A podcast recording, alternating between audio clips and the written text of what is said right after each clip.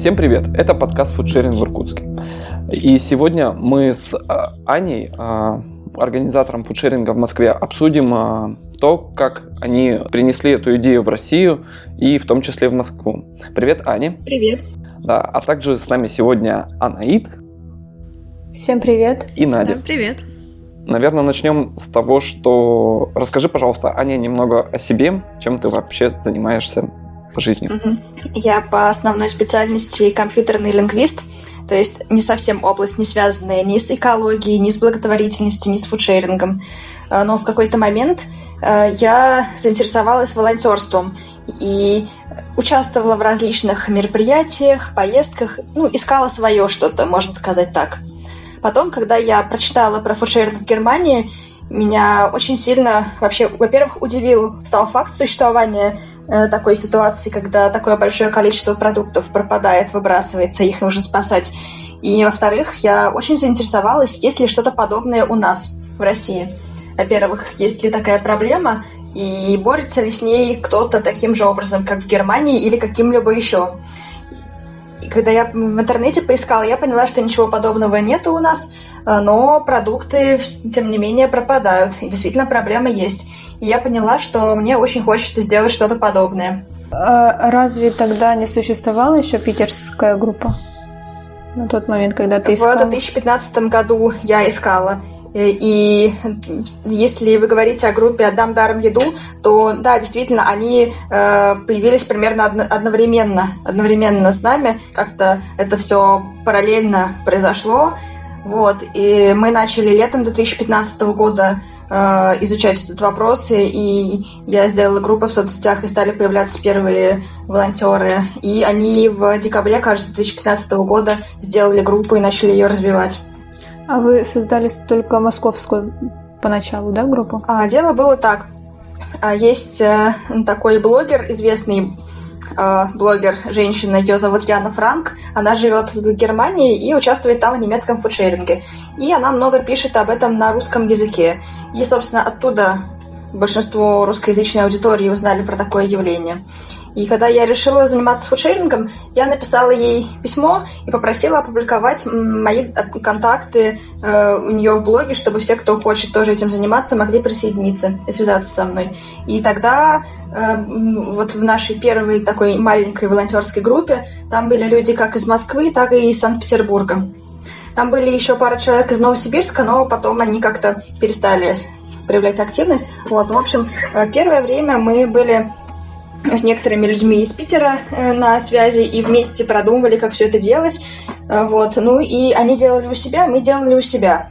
Вот. Но это в Питере э, не та команда, которая сделала там еду даром, а другая.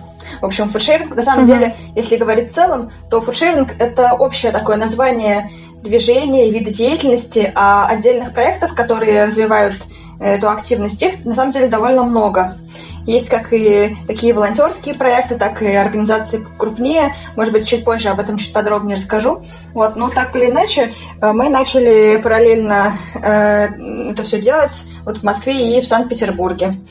И мы начали с того, что изучили внимательно, как устроен немецкий проект, потому что он нам казался очень таким успешным кейсом, э, и на основе полученной информации стали разрабатывать Э, нашу структуру проекта и планировать, как мы все это будем делать. Угу. Интересно. Но я так правильно понимаю, что э, сначала вы начинали с того, что у вас все-таки, ну, лю- люди делились едой, то есть э, у нас сейчас это строится, то есть у кого-то что-то осталось лишнее, и тот, кто готов поделиться, они выкладывали эту еду? А, если говорить о проекте вот моем, Фудшеринг Москва, нет, мы сразу были нацелены на сотрудничество с организациями. И когда э, ну, в какой-то момент появилась группа «Дам даром еду» питерская, но там тоже были люди из Москвы, и уже была возможность э, писать объявления, и поэтому я подумала, что если уже этим кто-то занимается, то ну, не, не нужно этим заниматься, нужно э, основные усилия приложить к тому, чтобы наладить сотрудничество с организациями, потому что эта задача такая более сложная. И поэтому у нас вот только такая активность была с самого начала. А сколько вам по времени понадобилось, чтобы нормально наладить с организациями? А, Контакт. Первая организация у нас появилась э, спустя несколько месяцев после начала деятельности, после начала, это, после того, как мы начали изучать немецкие проекты и все вот это планировать. На самом деле, э, первая организация сама к нам обратилась.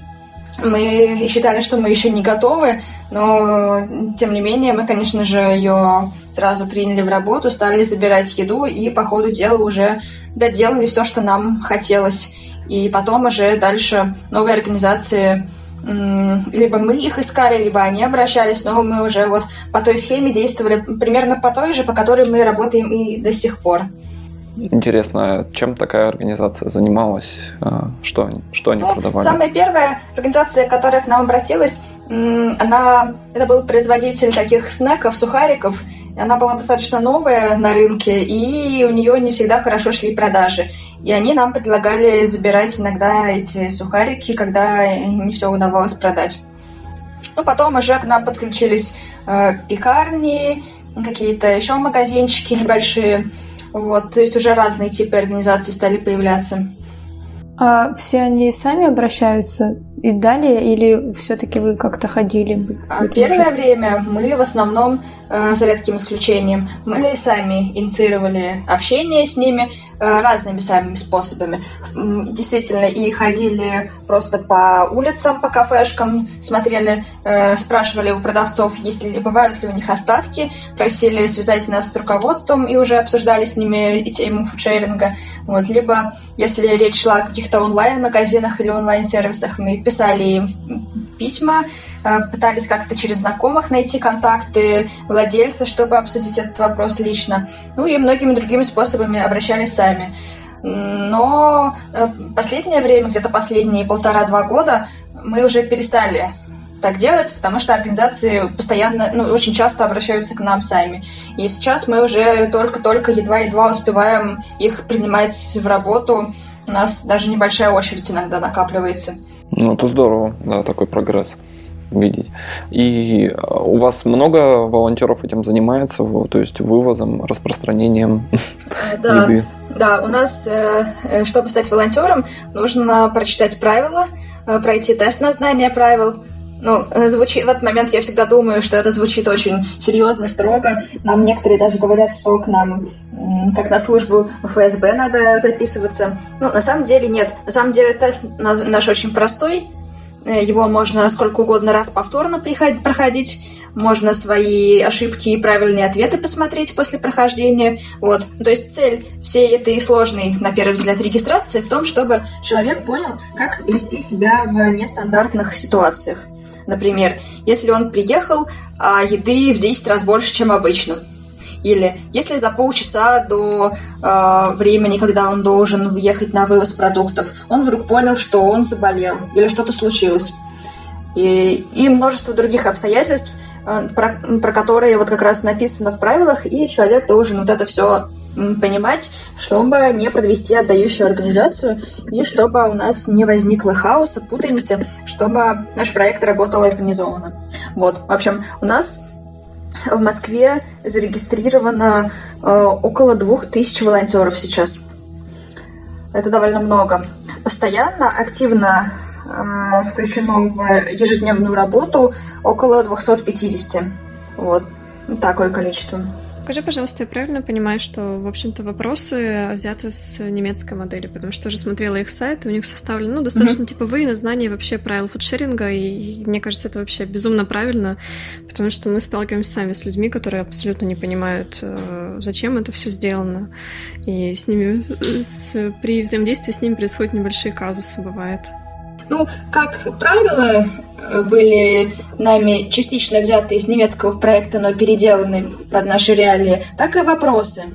Вопросы мы действительно взяли основу у них, и в дальнейшем мы и правила, и вопросы дополняли какими-то реальными кейсами, с которыми мы столкнулись, и удаляли, напротив, удаляли э, что-то лишнее, что оказалось неактуальным, или там, что было не очень удачно сформулировано, э, мы переписывали. То есть, э, действительно, какая-то база изначально была взята оттуда, но сейчас там уже довольно много изменений произошло.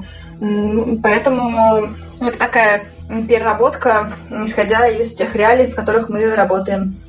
Вот еще мне было интересно узнать, ну, я читал ваши правила, и у вас там очень много говорится о том, что ну, не нужно вообще, чтобы вот активисты, они не обсуждали эту тему фудшеринга с журналистами, там, ну, то есть не то чтобы тему фудшеринга, а те организации, с которыми, в которых они берут эту еду, и, ну, вообще, что эти, названия этих организаций афишировать не нужно. Да.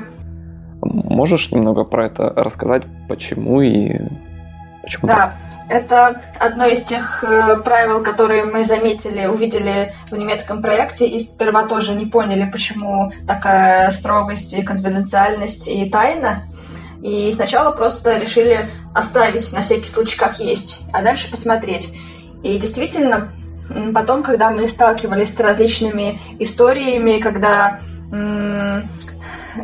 информация об отдающей организации где-то появлялась, действительно мы видели, что в этом есть довольно много рисков. К счастью, каких-то там последствий для них не наступало, но тем не менее я могу объяснить это вот такими причинами. Во-первых, мы сейчас работаем только на устных договоренностях. Э, мы не заключаем договоры с, с отдающими организациями, э, потому что для, есть для этого ряд юридических препятствий. Мы тоже над этим вопросом работаем и думаем об этом, но тем не менее пока мы только на устных договоренностях работаем. А это может нести некоторые риски, например, может привлечь там разные проверки. Э, ну, и даже если организация дает только такую кондиционную, хорошую еду внутри срока, если бы она это делала официально, то ей пришлось бы платить некоторую часть э, налога за это. Такая парадоксальная ситуация.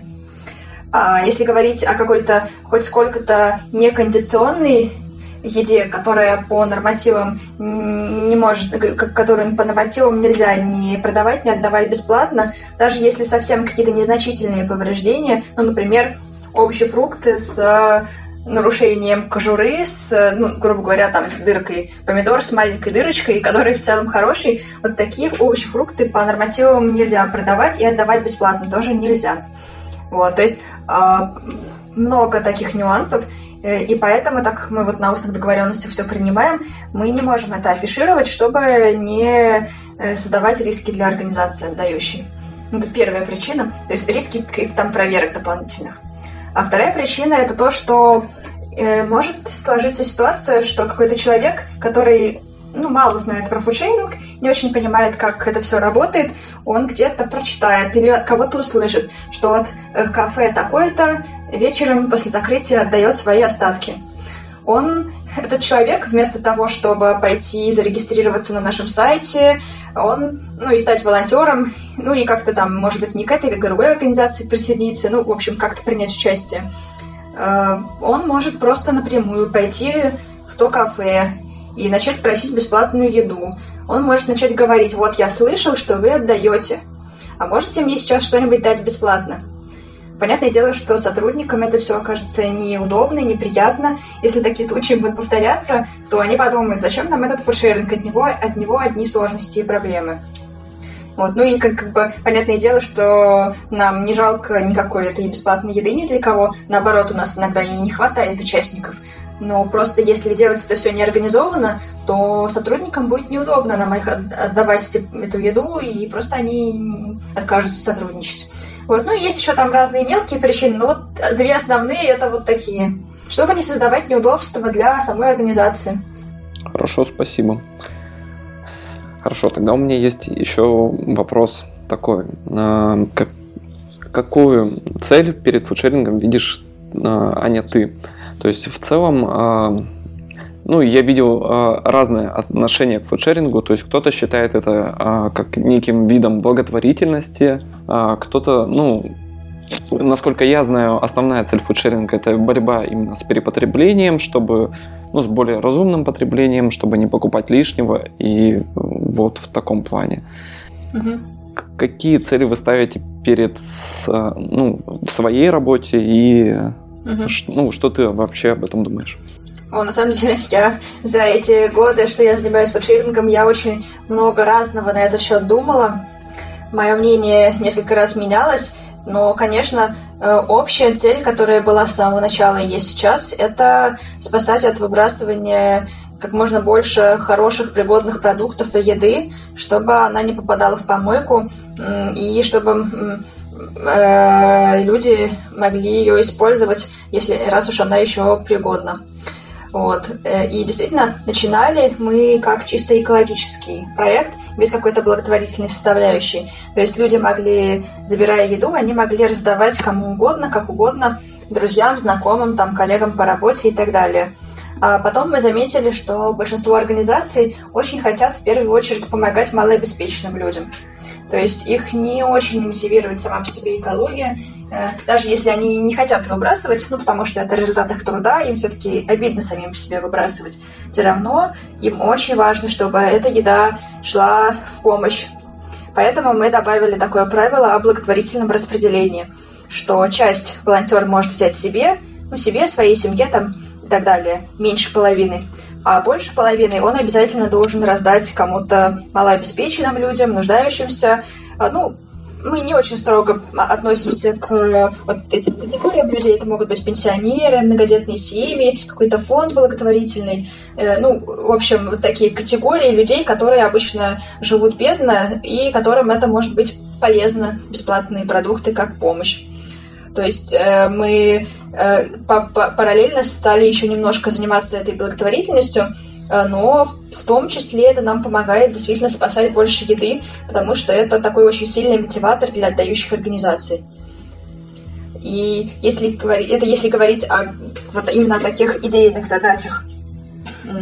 А если говорить о стратегических планах, о развитии проекта, то мне очень хотелось бы сейчас в ближайшее время. Я не знаю, когда и как это получится, но я собираю информацию и как-то пытаюсь двигаться в этом направлении. Очень хотелось бы сделать проект более устойчивым. Объясню, что я имею в виду. Сейчас у нас все основано на волонтерском труде. Э, у нас сейчас уже узкое место – это организаторский ресурс. То есть, как я говорю, организации, которые хотят отдавать еду, они иногда уже и на, в очередь скапливаются, потому что подключить в работу, взять организацию, это такой, ну, там труд, надо собрать волонтеров, нужно сделать расписание, нужно убедиться, что у всех волонтеров есть э, получатели продуктов, вот эти люди, которым нужна помощь. Э, это не очень быстро, и у нас сейчас вот такой небольшой дефицит э, волонтеров-организаторов. Э, э, это, как бы, опять же, связано с тем, что мы такой проект, э, который даже не зарегистрирован как юрлицо, мы все работаем бесплатно, в свободное от работы время, и поэтому, если людей, которые вот забирать готовы еду еще можно, как-то удается найти более-менее, то вот таких вот кураторов, координаторов найти очень сложно. А если мы уже сможем найти способ, как с организациями официально сотрудничать, можно будет уже как-то двигаться в сторону благотворительного фонда и э, может быть, подавать на гранты какие-то, и уже, может быть, какого-то хотя бы там человека-координатора на зарплату взять. Но это я так очень приблизительно говорю. Я пока э, не могу в деталях рассказать, как именно это все должно работать. Но, тем не менее, факт в том, что чисто на волонтерских началах э, проект э, уже довольно скоро приблизиться к своему потолку, и расширять его будет очень сложно. А я вижу, что запрос на такую деятельность очень большой. То есть большое число организаций хотят отдавать еду, не хотят выбрасывать. Даже несмотря на то, что сейчас это все происходит, по сути, неофициально. А если найти способ э, оформлять эти отношения юридически и чисто, без рисков для организаций, то я думаю, что поток таких организаций, которые хотят отдавать, будет просто огромным. И нужно к этому подготовиться, чтобы справиться с такой работой. Потому что действительно огромное количество еды сейчас выбрасывается просто потому, что нет вот такой структуры для того, чтобы эту еду забирать и раздавать. И я считаю, что это необходимо все сделать. И вот, вот это, это то, чего мне больше всего бы хотелось в ближайшие несколько лет сделать. В связи с этим у меня возникает вопрос, сколько сейчас человек ну, постоянно в команде, потому что в контактах была только ты. И как бы это только ты. Вот, э, но сейчас расскажу. Вот организаторов, организаторов нас сейчас двое основных, я и Костя Пономарев. А, есть еще кураторы команд. То есть э, вот каждая организация, которая отдает еду, для нее есть команда волонтеров. Ну, иногда там несколько организаций, которые рядом находятся и в одно и то же время отдают, мы их объединяем, и волонтер по очереди забирает. Ну, так или иначе, вот несколько волонтерских команд, команд, несколько десятков. И ну, у, многих из них есть кураторы. Не у всех, но у многих. Вот кураторы команд, это тоже, можно сказать, организаторы, потому что они ну, нам помогают за всем этим следить. Вот, но, тем не менее, вот всю работу, которая вот, вне кураторства, там, это регистрация волонтеров, это сбор команд. То есть, когда организация обращается, нам нужно собрать команду. Вот у нас есть база волонтеров, куда они попадают после регистрации. И мы делаем рассылку. Описываем там условия, и те, кому условия подходят, время, место, они могут присоединиться, и мы создаем команду, и дальше уже вывозы налаживаются. Ну, потом в идеале находим куратора, один из волонтеров должен стать куратором, и тогда уже все более-менее само функционирует. Мы с Костей можем следующими командами заниматься. Вот так это у нас устроено, процесс подключения организации. Да, вот мы с Костей занимаемся, по сути, этими вопросами вдвоем. А, мы курируем те команды, где пока не нашелся куратором. Куратор, да, это, это большая нагрузка. И, ну, вот поэтому я и говорю, что нам очень нужны помощники. Но как-то э, не, не знаю, в чем а дело. А, ну да, у нас еще есть программист, который нам э, делает некоторые полезные инструменты автоматизации. Ну там такой он скрипт написал, чтобы волонтеров по территориальному признаку в команды собирать. Ну, там есть точка, например, есть волонтеры, ну, у волонтеров в базе адреса указаны, и нужно ближайших волонтеров собрать. Вот это сейчас... Раньше я просто на глаз это делала, сейчас это уже невозможно делать на глаз, сейчас это скриптом делается. Просто людей, которые близко живут, надо пригласить в эту команду, тогда им будет удобно собирать еду. А есть дизайнер, который нам помогает. Вот, ну то есть такие помощники в целом есть. Но очень много такой повседневной рутинной работы, э, и э, да, мы стараемся как-то ее делегировать по возможности. Э, но, конечно, тут у нас в последнее время работы становится все больше, а как нам расшириться, пока не очень понятно. Ну, в общем, понятно. Я, наверное, для, для наших участников обозначить цифру. У нас примерно 6 человек, которые участвуют в деятельности фудшеринга. Ну, тоже как бы с разных сторон, можно сказать. Вот, например, Саша, да, с подкастами все организовывает. Анаит организатор, я как администратор выступаю чаще всего. Арина, ну, также у нас в подкастах участвует. Она вообще эко-волонтер организации Эко-Ирк. Ну, это для именно нашего Иркутска актуально. Олег и Андрей, ну, также с техникой помогают в большем счете.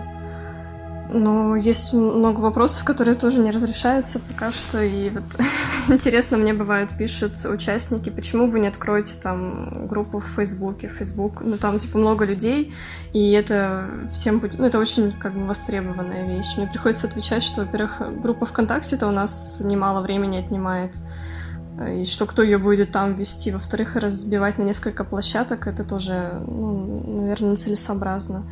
И вот у тебя тоже хотели спросить, почему пока что основной это ВК, а не там другие соцсети. Есть ли планы на них? А, да, а вот вас спрашивают, почему не Facebook, а ВКонтакте, когда спрашивают о чем? А, именно о площадке, где вы делитесь там новостями, информацией, или где происходит вот эта вот э, передача объявлений о передаче еды? О чем вопрос? Передача еды, да, именно. А, Понятно. Но вот у нас передачи еды нет, поэтому это для нас не актуально. А если говорить о просто новостной площадке. Ну вот мы, конечно, очень редко это все происходит, потому что тоже на это время нужно, которого нету. И я веду соцсети настолько, насколько я это успеваю. Я публикую новости о нашем проекте э, в четырех, на четырех, точнее, на трех площадках. На одну еще автоматические репосты делаются. Э, ВКонтакте, Facebook, Instagram и в Twitter тоже репосты делаются автоматом. Вот. Если, ну, то есть это действительно бывает полезно для того, чтобы люди, которые там, например, не, по каким-то причинам не пользуются ВКонтакте или там не любят соцсети, а там только Инстаграм вот, читают, чтобы они тоже как-то узнавали о этой теме. Вот. А если говорить о координации, вот у нас координация команд проходит через общие чаты. И это все происходит ВКонтакте. Есть ВКонтакте общий чат волонтеров – там ссылка на таблицу с расписанием. Там вот в этом чате волонтеры должны записываться на те дни, которые им удобны, должны отчеты о вывозах писать, там кто забрал, если что-то там случилось, тоже то, нужно туда писать или новости какие-то. Вот. Координация происходит через общие беседы ВКонтакте. Нас тоже об этом часто спрашивают. Например, там спрашивают, я очень хочу стать вашим волонтером, вот у вас обязательное требование иметь страницу ВКонтакте. Я вот не сижу ВКонтакте, я вот в Фейсбуке, например. Почему нельзя в Фейсбуке? А, ну, тут ответ очень простой. Просто нужна одна какая-то площадка. Невозможно иметь там 10 чатов там, 5 чатов там, и еще там 3 еще где-то. Все должно быть в одном месте. А, и ВКонтакте гораздо более удобен просто технически. А, в Фейсбуке просто катастрофически неудобные групповые чаты. И фейсбуковский мессенджер, он гораздо более медленный. Он просто, просто это, это, это вопрос технический для нас был. Просто ВКонтакте наиболее удобен технически. Ну, Телеграм, на самом деле, тоже очень удобен, но им меньшее количество людей пользуется чисто статистически. Поэтому мы выбирали по удобству для большинства потенциальных пользователей э, и по, да, по распространенности, по удобству. Так. Хорошо. Спасибо. А, так, ну, у меня вроде больше вопросов не осталось. А, Анаит, Надя, у вас? Я просто выпала в какой-то момент, а про приложение говорили, да, уже? Про приложение какое? Не говорили. Ну, что, почему говорили. бы не создать? А, ну, в общем, ну да. Ну, давай задай вопрос тогда ты. Вот у вас есть сайт, он сделан на конструкторе. Вы не хотите развивать э, это в больших масштабах, как германский, например, фудшеринг? Чтобы и регистрация, и все взаимодействие было на платформе, а не через какие-то там соцсети. Да. Э, да, конечно, это было бы очень здорово, очень удобно и классно, особенно если сделать это хорошо. Но это тоже вопрос ресурсов. Разработка такого приложения это ну, довольно э, существенных денег стоит, и поддержка тоже стоит денег. И пока просто нету таких ресурсов ни в виде денег, ни в виде э, людей, которые готовы были бы работать над этим бесплатно. Ну и повторю, очень важна поддержка техническая, потому что это не то, что можно вот начать там поделать пару месяцев, потом отложить, потом там вернуться и вот наконец доделать и пользоваться. Нет, это не так. Это нужно сделать, а потом поддерживать, потому что всегда возникают какие-то там баги, ошибки, там платформы обновляются, нужно обновлять системы, ну и куча нюансов. То есть это очень серьезный проект разработка такого приложения или платформы. У нас пока, опять же, нету на него средств. А если возникнет какой-нибудь волонтер, который сделает этот сайт, будете ли вы им пользоваться? Уже были, были такие, ну, как бы, э, были такие попытки, были такие какие-то идеи и желающие, но это, ну, как я говорю, это, ну, на скидку, по моим оценкам, ну, я все-таки в IT-сфере работаю по основной специальности, и по моей оценке это где-то полгода работы full time команды из там ну, трех-четырех человек, программистов. Я просто не знаю, где взять людей, которые готовы так долго и много работать бесплатно над проектом. Вот. А, те, а все люди, которые говорили, были, были, были случаи, когда люди приходили и говорили, о, как классно, давайте мы вам сделаем сейчас сайт, приложение, или там ребята приходили говорили, вот у нас хакатон будет, мы хотим взять тему фудшеринга и сделать вам приложение. Но, к сожалению, э, очень предсказуемо, но ну, не получалось за такое короткое время сделать что-то работающее. Потому что по сложности, по функционалу. Я сейчас не, не говорю о там, уровне нагрузки. Уровень нагрузки может быть меньше, конечно, но по сложности это что-то типа там какой-нибудь там э, э, Uber, Яндекс Такси, там, или там Delivery Club, где доставляют еду. Я не знаю, в Иркутске распространены ли такие приложения, но я говорю о таких приложениях, которые позволяют, например, сделать заказ такси или там заказать еду. Казалось бы, простые вещи, но чтобы это действительно работало хорошо без накладок, это ну, довольно много ресурсов требует разработка такого приложения. Ты уже сказала, в Иркутске, несмотря на то, что 5 часов разница, у нас не совсем деревня. Все есть, все приложения я... работают. Ну нет, я, я имела в виду, ну, я поняла, что, что сложности приживаются разные. Ну, разные, разные приживаются приложения. То есть не сколько из-за объема, сколько из того, что просто как-то вот приживаются разные. Вот. Но... Да ладно, ладно, Надя, что-то, что-то уж прямо не деревня. Разве у нас медведи не ходят? Я, кстати, была в Иркутске.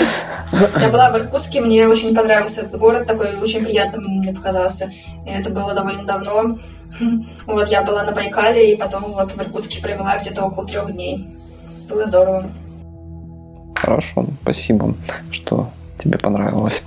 Мы рады, что тебе понравилось. Так, ну, у меня есть еще вопрос к теме вот, да, всего, всей масштабности некоторых э, аспектов, э, на то, что это нужны деньги, время и силы.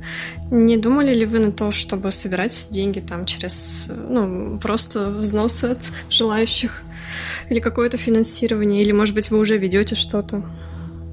Опять же, э, все упирается в то, что мы пока не юрлицо, поэтому мы, по сути, не имеем права официально на проект собирать пожертвования. Мы можем только просто на личную карточку предложить там скинуться тем, кто хочет поддержать. Но это, это просто не, не, не принесет не принесет того количества денег, на которые можно, например, приложение разработать ну, то есть, просто если фандрайзингом заниматься, то есть сбором пожертвований, как это делают благотворительные фонды, то это, опять же, я уже, уже который раз об этом говорю, говорю эту фразу сегодня, это опять отдельная работа, которая, которая требует mm-hmm. времени.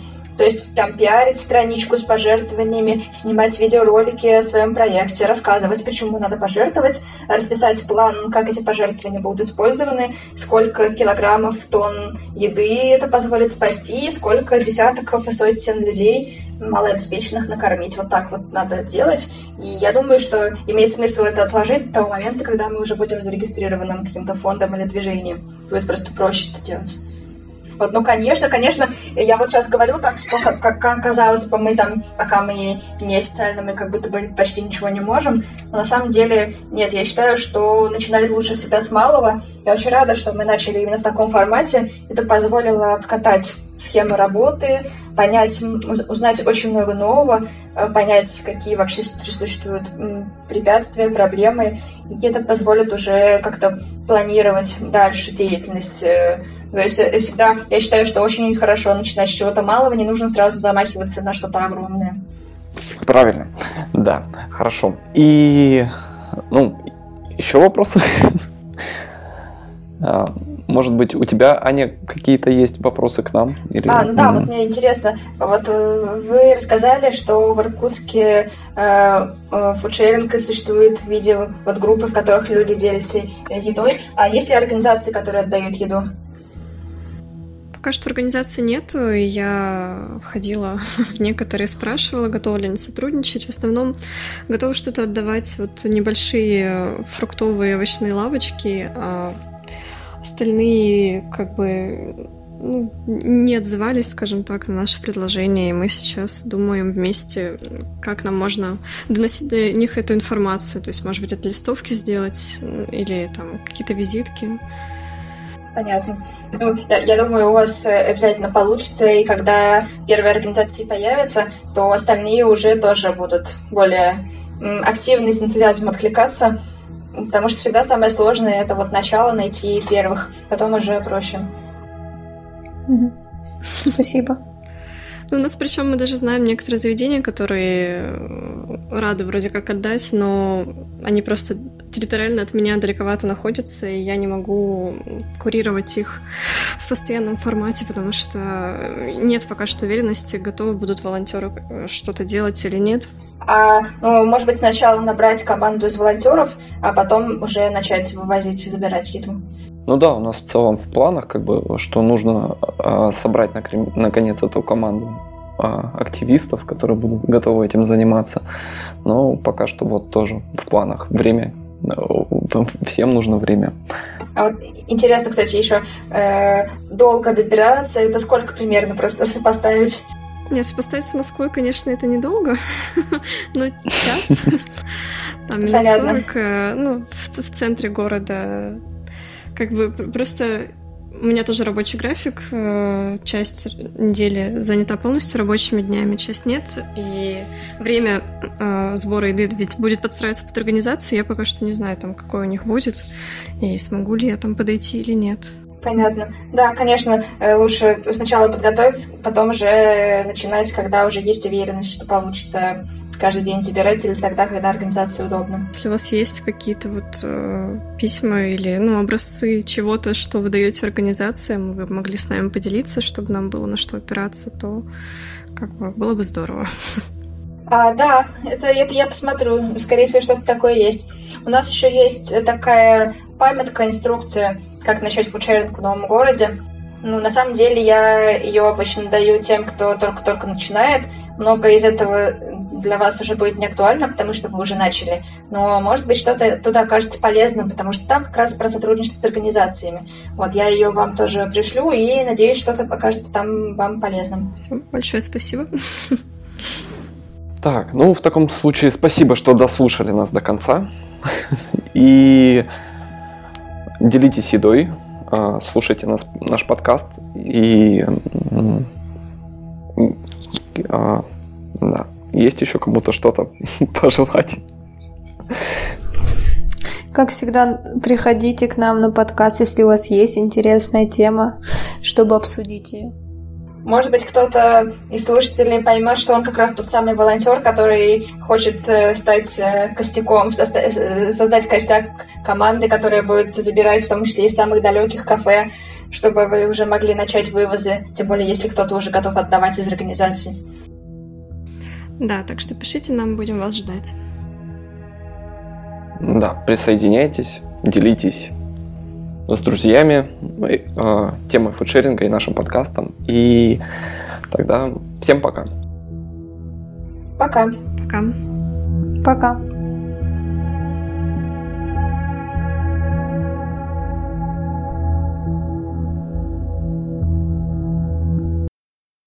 А, то, о чем я хотела рассказать, но забыла, это то, что есть еще такой тип организаций, которые есть в Европе, в Америке, это банк еды. Наверное, кто-то знает об этом, но вот у нас банк еды тоже в стране есть один, фонд продовольствия Русь он называется. Э, банк еды, он собирает продовольственную помощь для малообеспеченных людей и э, собирает ее в том числе из таких партий товара, которые по каким-то причинам не были реализованы. То есть похоже на фудшеринг, но объемы больше, и они чаще работают с производствами. То есть они не забирают маленькие остатки там, из кафе, столовых и так далее, а они могут, например, вывести там, большую партию там, какого-нибудь товара с незначительным браком. Там, например, там в упаковке, на упаковке опечатка оказалась какая-то там, эту такую, такую, такую партию на продажу пустить не могут, а вот в банк еды ее могут отдать. Вот у нас вот банк продовольствия Русь э, вывозит э, там всякие молочные продукты и там другие типы продуктов, и вот раздает через благотворительные фонды. И они как раз сейчас активно лоббируют эти поправки налоговые, точнее, они даже вместе с юристами, которые им помогли, создали налог, текст налоговых поправок и продвигают их, э, пытаются добиться, чтобы эти поправки приняли, и тогда больше организаций смогут им, им тоже отдавать э, вот свои какие-то партии товаров, э, которые они не смогли продать. Потому что сейчас и, и не только у там, маленьких организаций типа кафе, столовых и так далее есть остатки, но и на крупных производствах бывает, что партии в несколько тонн приходится просто утилизировать из-за какой-то там маленькой ошибки, которая не привела к тому, что продукты непригодны а всего лишь к тому, что их там нельзя продавать. Ну, как я говорю, там упаковка не того цвета, или там э, йогурт с бананом, а написали, что с клубникой, ну и прочие другие детали. Или, например, там супермаркет э, принимает, выкупает партию, там, в которой, у которой срок годности две недели, а у этой партии только одна неделя. И ее ни один супермаркет не возьмет, ее просто производство вынуждено утилизировать. А вот банк еды ее мог бы забрать, и чтобы проще было работать этому банку еды, нужно, чтобы были приняты вот такие поправки. Ну и нам тоже они могут сыграть на руку. Поэтому будем надеяться, что эта ситуация изменится в лучшую сторону. Вот такая история. Ясно. А, а я еще... с этим не поняла банк. Почему банку еду можно отдать? Я сейчас как раз прочитала статью, там написано, что ну как бы продавать за те же деньги невыгодно, потому что НДС и НДФЛ нет, только НДС. Короче, а, отдавать нельзя, потому что это нужно утилизировать. Но почему можно отдать э, банку еды? А, они принимают э, официально по документам. Но они же они работают с крупными. Уже. Нет, нет, конечно, они принимают запас. У них а, очень строгие нормативы, они принимают с запасом срока, и они работают ага. с крупными производствами, там э, э, там Пепси Кола, там вот такими крупными. И они им отдают вот эти партии, э, ну, не, в несколько тонн, может быть, партия, как я говорю, которую там, например, супермаркет не выкупил вовремя, а другой супермаркет ее просто уже не купит, потому что там запас должен быть заложен в сроках на доставку, логистику, там, реализацию. И если там срок, запас срока у йогурта там 4 дня, то для такого ритейла крупного это просто ну, очень мало. Они не купят такое. И вот производство сидит со своими там тоннами йогуртов, и если банк еды заберет, они им отдадут. А иначе им просто выкинуть приходится. О, а кстати, у меня тоже. О, ладно, да расскажи, я потом тоже расскажу. А как банки еды это все реализовывают, эти тонны? Они, они сами не раздают, они сотрудничают с благотворительными организациями, которые они используют как э, пункты раздачи. То есть вот есть партия несколько тонн, они ее вывезли, и они развозят ее по благотворительным фондам и пунктам раздачи, которые уже своих подопечных э, приглашают и раздают. То есть там несколько тонн они распределяют на там 10 благотворительных организаций. Они раздают уже там на месте у себя. Я хотела рассказать, что э, я работаю с одной транспортной компанией в Иркутске, и мне директор иногда... Ну, мы по поводу в общем, при транспортировке э, еда, ну, особенно продукты, там чаще всего это йогурты страдают, они грузятся друг на друга и при перевозке не выдерживают вес за погрузки и давятся. И организация, которая заказывала перевозку, она уже, как бы, для нее это брак, она не берет эту продукцию. Ну, либо берет себе обратно, правда, что с ней делает, она, я не знаю. И таких случаев, в принципе, вот даже в этой сфере достаточно много.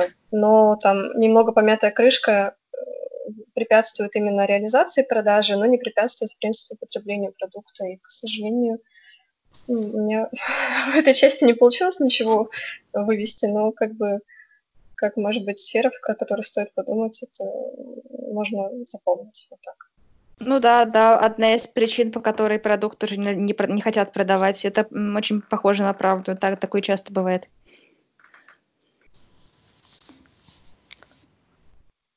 Аня, а вы не пробовали там устраивать какие-то э, мероп... ну, как мероприятия для активистов, там, ну, сборами, как метапы или что-то такое, может быть, для, ну, ну как, для привлечения да, новых компетенций? Там, ну, мы пробовали, но ну, вначале, вот первые где-то года два мы пробовали, и мы делали, но очень маленький выхлоп из этого получался и, к сожалению, маленький выхлоп. Мы это делали тогда, когда еще нужно было ходить, искать новые организации, когда их было мало. Мы вот делали встречи для тех, кто готов вот быть таким волонтером, который ходит по кафешкам и спрашивает, есть, бывают ли у них остатки. Если бывает, то помогает договариваться с ними. Это ну, не очень сложная задача, такая довольно простая, поэтому мы привлекали волонтеров для этого. И действительно, ну, как, как бы какое-то количество таких э, волонтеров привлекли, вот, но потом на более сложные задачи такие встречи уже не помогают как-то привлекать людей, поэтому мы их сейчас сильно-сильно сократили. И сейчас скорее, вот когда кто-то пишет, что вот я такой-то, такой-то, я вот умею то-то, то-то, вот там я могу вам так-то и так-то помочь, мы просто уже встречаемся и обсуждаем. Угу, угу. Понятно. Ну да, у вас, в принципе, уже достаточно популярны, наверное, чтобы люди сами к вам приходили.